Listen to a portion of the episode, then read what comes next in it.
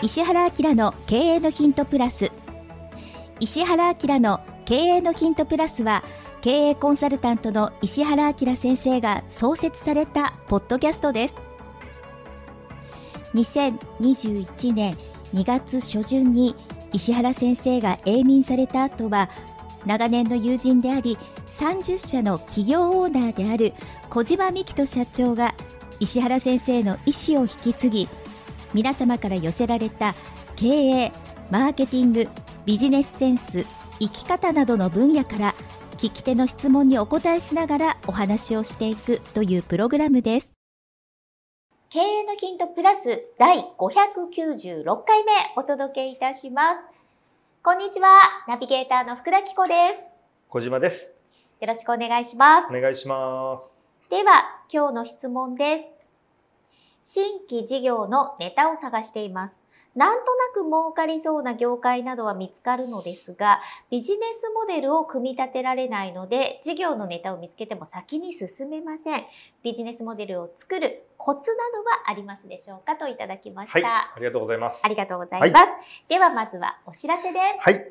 えー、私のですね、経営しております株式会社 e メディックというですね、えー、名前の方を検索していただきますと、はい、私があのスーツを着てる、えー、ホームページが出てきましてそこでですね私があの過去にやりました2本のセミナーの動画の方を無料で見れるという企画をですね、はい、やっておりますのであのぜひ見ていただきたいなと思っております。でどういうセミナーかというと1個目が99%失敗しない新規事業の作り方、うん、で2個目がですね社員1名コネなし事務所なしから運や偶然性を排除し13年で30社の企業オーナーになるまでの戦略を大公開ということで、えー、考え方です。あのどういうふうに考えていけばあのまあこういうような結果になれるのかもしくは私がなったのかっていう、はい、その思考の部分をお話をしておりますのでこれは無料ですのでぜひ見ていただければなと思います。はい、今日の質問もかなりねここに近いものがあるんじゃないかなと、はい、そうですね。はい。あのビジネスモデルを作る。これ、あの、なんていうんですかね。例えば、こんなの、こんな業界儲かりそうとか、なんかそのビジネスのネタを見つけたとしても、そこからですね、ビジネスモデルっていうのをを組み立てられないと、先進まないんですよ。はい。で、これがそれを進められませんと。うん、だから、ビジネスモデルをどういうふうにやったらいいのでしょうかと。なので、今日はあのビジネスモデルの作り方。の解説をしたいと思います。はい、でこれはですね、もう 単純で、これあの、ネタが、あの、こういうビジネスがいいのかなとか、あの、こういう悩みがあるなって見つかったっていうのが前提です。見つからないとそもそもそっちを先にやらないと、ビジネスモデルって考えられないんですよ。なので、まずは、その、例えばお客様の不平不満を調べるとかですね、そういうふうにして、あれ？あの、じゃあこういうような英会話のなんかオンラインのやつやったらいいんじゃないかとかその英語でこういうふうに悩んでる人がいるとかっていうのでもしそれが見つかったとした後の話っていうのを思ってください。はい、でこれポイントがあのありましてもう機械的に考えていくってことなんです。でパズルのように組み合わせで考えていくっていうのがポイントであの 自分であんまりあのなんていうんですかね降りてくるのを待つとか、そういうことじゃなくて、もう機械的に組み合わせて考えていくってことなんです。はい。はい。これがね、最大のポイントで、僕全部毎回ビジネスやるときって、この機械的に組み合わせを何パターンも考えて、どういう組み合わせがいいかなというのを考えてるだけなんです。で、ビジネスモデルって、あの、いろんな定義の仕方があるんですけど、はい、僕は誰に何をどんな方法で販売するかの仕組みって思ってるんです。これあれですよ、あの、僕の定義ですんで、あの、世の中の書籍、ビジネス書ではもうビジネスモデルっていろんな、もっともっと多分こんな適当な答えじゃないです。もっとまともな答えだと思うんです。ただ僕は、そのまともな答えが大事なんじゃなくて、それを自分がその考え方を使いこなせるかの方が大事だと思ってるんで、はい、学問的な説明ではないので、何言ってんねんっていう説明かもしれないんですけど、あの、ちょっとお話をしていきます。はい。で、まあ、誰に何をどんな方法でなんですけど、ポイントは新規ビジネスの成功確率を高めたければ必ずこの丸一から考えることなんです。誰にから考えるんです。何をっていうの、はい、つまり何をっていうのは商品ですよね。何を売るかなんで。はい、ここから考えると成功確率が相当下がります。はい。はい。失敗します。はい。ただ、これ例外があって、うん、丸2からスタートでも、丸2が強烈な場合、例えば、誰も取り扱えないけど、なんかものすごいチャンスが来ちゃったとか。はい。そういう場合は何をありきでも大丈夫です。うん、ただこれはかなりレアケースだと思ってください。はい。はい。あの、例えばもう、あの、日本でキコさんしか売れないとか。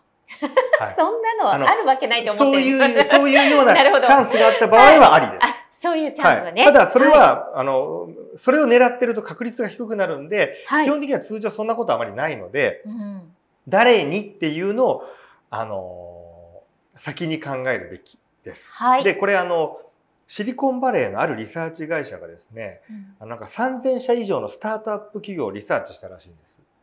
うん、で、それで最終的にはもう、ガーファみたいな、まあそこまでいかないとしても、ものすごいでかい会社になるようなスタートアップ企業もあれば、まあ、ほとんどの会社が失敗するんですけど、それの差を調べていったらしいんですね。無数にある。そうした時に失敗をするスタートアップ企業っていうのは、何に集中してたかというと、プロダクトなんです。商品商品を作る。そのシステムを開発する。うん、これは絶対に当たるはずだ。こんなの誰も世の中にないって言って、そのまあ、それがそのシステムでもいいし、商品でもいいし、サプリメントで何でもいいんです。その、より良い商品を作るっていうことに全力投球してたんです。つまり、2番の何をからスタートしてたんです。で逆に成功するしたスタートアップスタートアップ企業っていうのは結果的にですけど丸2じゃなくて丸1を徹底的に学習していたというかリサーチしていたと。具体的にどういうことかっていうと、誰にっていうのは、顧客になり得る人の不平不満、もしくは本人も意識していないような心の声。本人も分かってないんです。それも5人、10人とかいろいろ聞いたりとか、あの、匿名で書いてある、本音が書いてあるやつを分析していった結果、このジャンルの本当の悩みってこれじゃないのかみたいな、そっち。で、それを見つけて、それを叶えるには何をっていうのをそもそもそこから見つけに行くっていう。その順番だった会社のはかなり成功しているっていう。だからこの何を先にやった人はさっき言ったように圧倒的に自分しかっていうのはちょっと利権的なものとかね、権利的なものを含めて、そういうちょっと例外的なもの以外はうまくいってないという。はい。はい。なので、もうここでわかるのは、誰に何をどんな方法でのうちの、誰に何をのうちの、まず何をやめるっていうだけで失敗確率が下がる。はい。はい。なので、まず誰にに集中してくださいね。うん、で、誰にっていうのは何かっていうと、まあ、不満や不安がある人です。悩んでる人。はい。で、しかもこの不満とか不安の度合いが高ければ高いほど商売になりやすいし、緊急性が高ければ高いほど、買ってくれる可能性が高い。うん、ってことは逆に言うと、その逆っていうのは、売るのが相当大変ですよって話です。はい、っていう逆もわかるわけです。どうやったら失敗確率が上がっちゃうか。でそうなると、ここでですね、なるほどと。誰にリサーチするのかっていう話になるんです。はい。した時に、絶対に、あの、これも鉄則があって、周りの人にとか自分が連絡を取れる人に聞くっていうのも NG です。そうですね。なんでかっていうと、こんなにいい商品なんだって情熱を先に話しちゃうんで、うん無理って言えないんですよ。そう情熱に対する評価で、今、それは無意識にでもですよ。はい。はい、やっぱり、あのー、言いづらくないですか？そうです、ね、その人が頑張ってたら。はい。で、どうしても、周りの人に言う場合って、意識してか意識してないか、熱意をプレゼンしちゃうんです。それで、こんなのあったらいいと思わないっていう。でも、その人買わないんですよ。うん、うん、だから、悪意ない嘘をついちゃうんです。はい。そう。あの、いい嘘。傷つけたくないから。はい。クソだと思ってても、そうなんですよ。なんだこの商品と思ってたとしても、うん、いいんじゃない？確かに。で、言い方大体わかる。そういう時ってどういうふうに言うかっていうと、あったら便利だと思うとか、その、そう不思議な感想になるんですよ、大体。うん、うん。買わないんです。うん、なので、じゃあ誰にリサーチをしなきゃいけないかっていうと、すでにその悩みに対して何かしらの対策とか行動を実際にしてるけど、解決してない人に聞くしかないんです。はい、それが、だから僕がいつも言ってる不満とか不平、不平不満がある人に聞きましょうっていうのは、こういう人にリサーチをしないとする以外に、その本当の悩みっていうのを理解できないからなんですよ。バイアスが入っちゃうからなんです。だから、例えば楽天とかアマゾンの不満のレビューって、うん、特には匿名じゃないですか。はい、あそこにしかもその星1個でものすごい長文で書いてるやつってある意味心の声なわけですよ。心の叫びなわけです。はい、まあもちろん商品にもよりますけどね。そうすると、あの、その心の叫びを1個2個じゃダメなんです。10個、20個、あの50個、100個っていうふうに見ていくと、共通してるのってこういう悩みなんじゃないのかなっていうのがだんだんだんだん分かってくるんです。それとか、例えば、その、教えてグーとか、ヤフー知恵袋みたいなやつの Q&A サイトとかですね、ああいうのを読み込むと見えてくるんですね。で、よくね、なんで、その、わざわざああいうレビューサイトなんですかっていう質問も聞かれるんですけど、これ、本当に答えがそうで、あの、そこにしか、あの、対象になる人は、まあ、そこにしかというか、インタビューができればいいんですよ。うん、その、本当に、あの、悩みに対して何かしらの対策とか行動、あの、してるけど解決できない人。そういうのって、例えば、あの、楽天インサイトっていうサイト、楽天の子会社のサイトを使うと、楽天の1000万人か2000万人いる中から、実際にこういう、例えばじゃあアトピー、性皮膚、子供のアトピーに悩んでいて、あの、もういろんなことを試したけど、なかなか解決しないっていうお母さんだけとかを抽出できるんです。はい、でそういう人にインタビューできるんです。ただ、まあ、予算が2、30万ぐらいかかっちゃうんですよ。だからお金かかっちゃうんで、それだともう、あの、誰でもできないじゃないですか。で、頻繁にできないんで、あの、そういうふうなこと以外で考えたときに、やっぱりその、お金がかからない。はい、で、いろんなリサーチができる。っていうことを考えると、まあ、不平不満のレビューっていうのとか Q&A サイトの質問の方ですね。あの答えの方っていうのはほぼ参考にならないんで、あくまでも質問の方です。はい。そっちをリサーチしていくっていうのが何でかっていうのが多分理由がわかると思うんです。はい。なので、その、で、特にですね、ここでポイントになるのが、それをたくさん見続けることで、その、本当に悩んでることっていうのが何かなっていうのをちゃんとやっぱり考えること。あとは、なんで星1個つけたのかっていう本当の理由っていうのを、あの、研究していくというか、まあ、それがすごい重要で、で、それを、そこを見つけて、それがたくさんあるってことは、その商品では解決できてないわけじゃないですか。はい。で、それを解決できる手法が見つかったときに、誰に何をの何をの方ですよね。その、それを見つかったっていうのをもってビジネスチャンスを見つけたってことなんです。だから、不平不満があっても、それが場合によっては、もう物理的に絶対無理な場合もあるんです。はい、もうい例えば何かを治すっていうのが医学的にも無理とか、はい、そうするとそれは我々がやれるわけもないわけです。うん、無理なんで。その場合はどうするかというと、もう、ああの、前向きに諦める。よかった参入しなくてと。参入したら終わ失敗するわけですよ。はい。っていうふうにして、次のやつを調べるっていうことをただただ繰り返すっていう、そう、ここのですね、あの、すごい単純な話なんですけど、なんかですね、多くの方が商品から先に行ってしまう可能性、あの、傾向が高い。ええ、その、ので、その、とにかくそれはもう後でいいので、誰にを先にやってくださいと。うん、はい、で、じゃあそのそれがある程度分かったら、誰に何をどう売るの、何をっていうことです。で、この何をっていうのは、その誰にが特定できたら、あの、対象となる人が特定できたら、何をっていうのはどのような、まあ、商品じゃないんです。あの、まず何をっていうのは、サプリ売るとかそういう話じゃないんです。どのような解決方法とか成果とか結果を提供でできたらいいのかってことを考えるってことなんです。はい。こういう価値、成果。それ、それが分かったら、じゃあそれをどのような、その次に何を考えるかというと、どのような形態で提供できるのかをその次に考えるということです。で、形態っていうのは、例えば、じゃあそういうなんか、お肌のなんかだったら、サプリメントなのか化粧品なのか、あの、場合によっては、店舗でのエステなのか、オンラインでできるやつなのか、なんかその専門家が相談、なんか相談乗ってくれるやつなのか、そのジャンルによってもいっぱいありますよね。はい。それって後から考えるっていうことなんです。なので、まずはこの何をっていうところもすぐですね、商品開発を思っちゃう人がやっぱ多いんですけど、そうじゃなくて、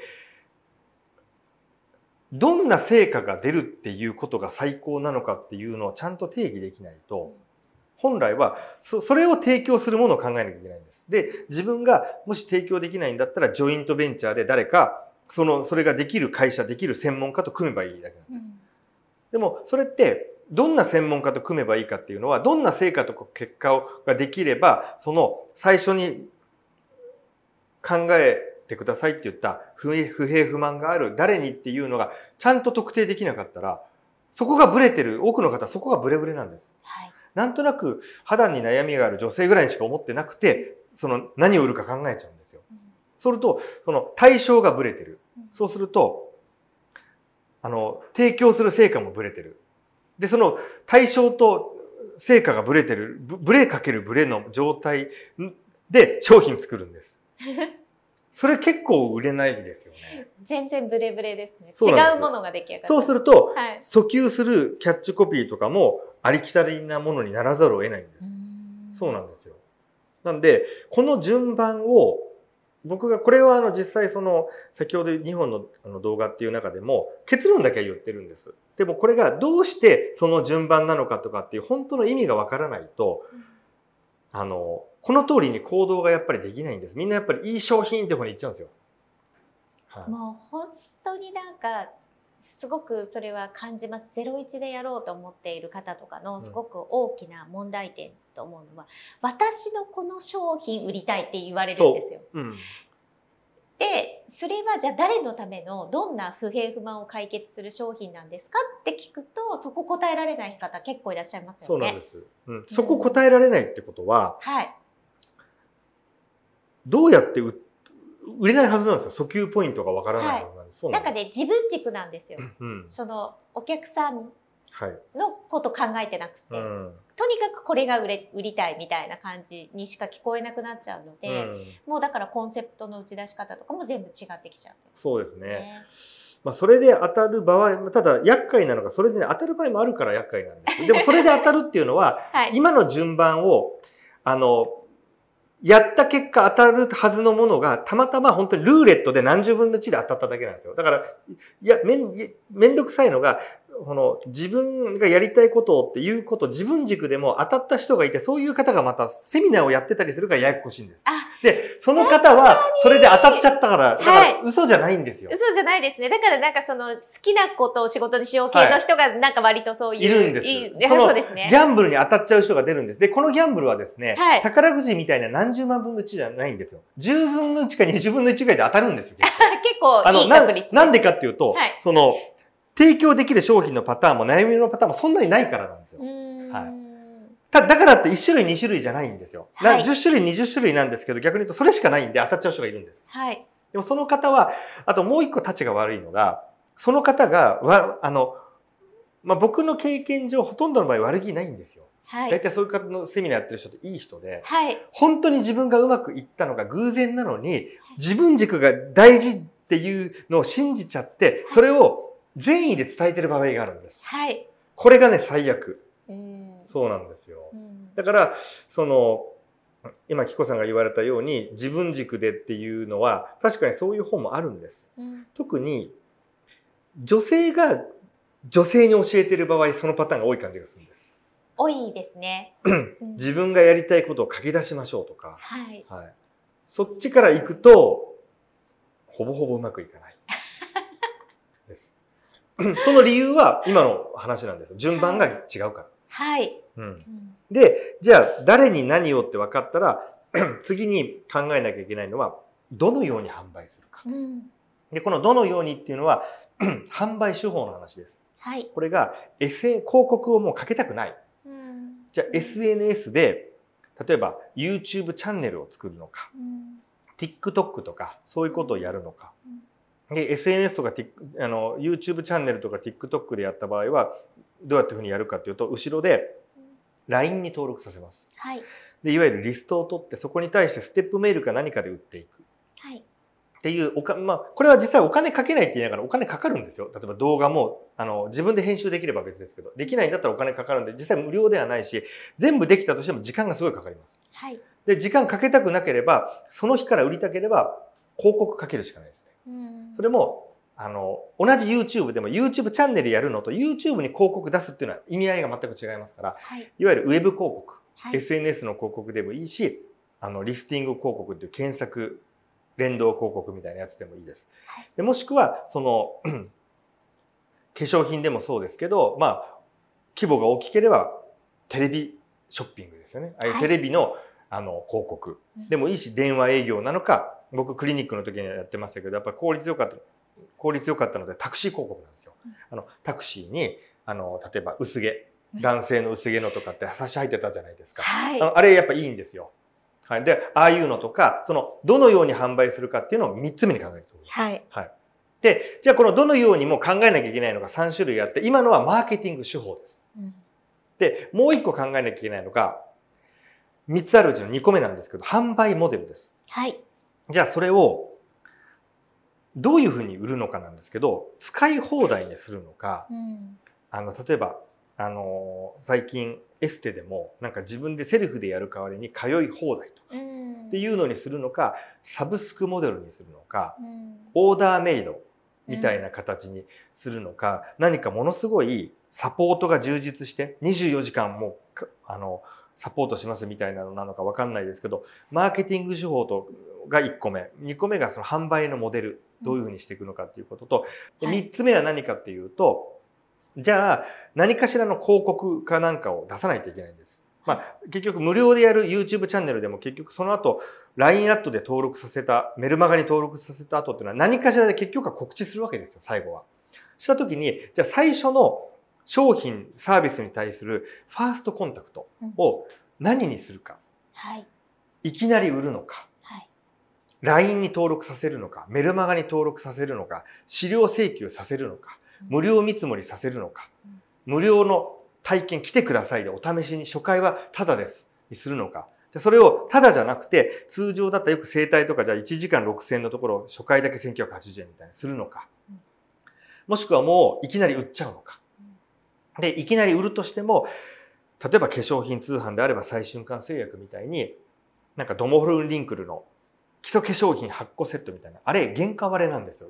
実際は1000円じゃ買えないあの原価がもっとするものを1000円で売ってるんです。いや絶対買えないと思います。はい、であれはなんであのああいうふうにしてるかっていうと後々絶対にペイできるからなんです。うん、でもああいう売り方の何が問題かっていうと途中必ずキャッシュアウトしていくんですよ。だからお金がないとできないんです。大手さんじゃないとできないですね。ちょっとできないです、ね、全然できないんですよ。はい。うん、なのでだったらうちは無理だからもうちょっと高く売ろう。はい、場合によってはもううん、人を返すけど20万円で売ろうとか、うん、っていうそのフロントを何にするかっていうのはその会社のまあ方針だったりとかあのキャッシュとかによってだから正解はないんです。ただ、うん、一つだけ言えることは、ね、まず有料無料だったら有いきなり有料っていうのはものすごいハードル上がります。はい、でさらにその有料もいきなり何万っていうのはもっとハードル上がります。はいうん、でも売れないわけではないんで、あの、どっちがいいかっていうのは、最終的にはその経営者の方が判断する。で、同じ、同じ無料でも、無料体験っていう無料って行かなきゃいけないじゃないですか。はい。それと、LINE への登録って難易度違いますよね。そうですね。うん。なので、ここはフロントをどうするかっていうのを、まあ、考える。そうすると、これは全部考えると誰にがあの不平不満を調べて明確な悩みを持ってるもうこういう人だって言えるでしかもこれは何がどういうどれぐらいまではっきりさせなきゃいけないかというと10秒から20秒でこういう悩みがある人ですっていうのを誰にまず言えること。で何をっていうのも10秒から20秒でパンと説明できる。はい、でどのようにも全部10秒20秒で説明できるってことですそれぞれが。ってことは全部合わせて1分から2分以内に誰に何をどういうふうに売るあの、そういうビジネスですっていうのが、できれば1分。長くても2分以内に言えないということは、ビジネスモデルが全くできていない。うん、で、これは今言ったように、勘ではないということなんです。うん、僕は科学、あの、本当に科学だと思っていて、あの、科学っていうのはどういう意味で言っているかというと、あの、再現性がある。はい。うん。で、なんで再現性があるかっていうと、自分で発明をしてないからなんです。うん、外に根拠を持ってきてるからなんです。なんでこれはもう僕常に言ってるんですけど、常に言ってても、なんでか僕が相談をされる方は、何をからやっぱ来るんですよ。それもあれですよ。あの、これから今 OL です。これからなんか授業っていうのをちょっとわかんないけどやってみたいんです。だったらわかるんです。はい。結構な会社の規模の社長さんが次にやる小島さんこういう商品があるんだけど、みたいな。やっぱりそういう方でもそうなっちゃうんですよ。はい、当たってきてると余計そうなっちゃう可能性はありますね。特にそこでそのその業界を10年20年30年やって知り尽くしてるんだったらまだわかるんです。はい、で大体その相談の時って自分が知らない業界なんです。その方がじゃない業界で話が来たとかっていう話なんです。大体相談が。うん、なんとなんとなく紀子さんも想像つくと思いますけど、はい、そういう方が経験値が高いであろう方でもやっぱりそうなっちゃうんです。特に異業種の場合。うん、なのでやっぱりこれはもうパズルって言ったのあのパズルというかその機械的にって言ったのはあの機械的にやろうとしないとどうしても何をから言っちゃうんですよ。うん、大体来る話って何をじゃないですか。不平不満誰かから来ます？久さん、この業界ってあんなに悩んでる人がいてみんな夜も寝れないぐらい困ってるんですよっていう話と、こういう商品って売れますよって。どっち来ますっていう。多いのは完全にやっぱり何をの方が多い、ね、そうですよね。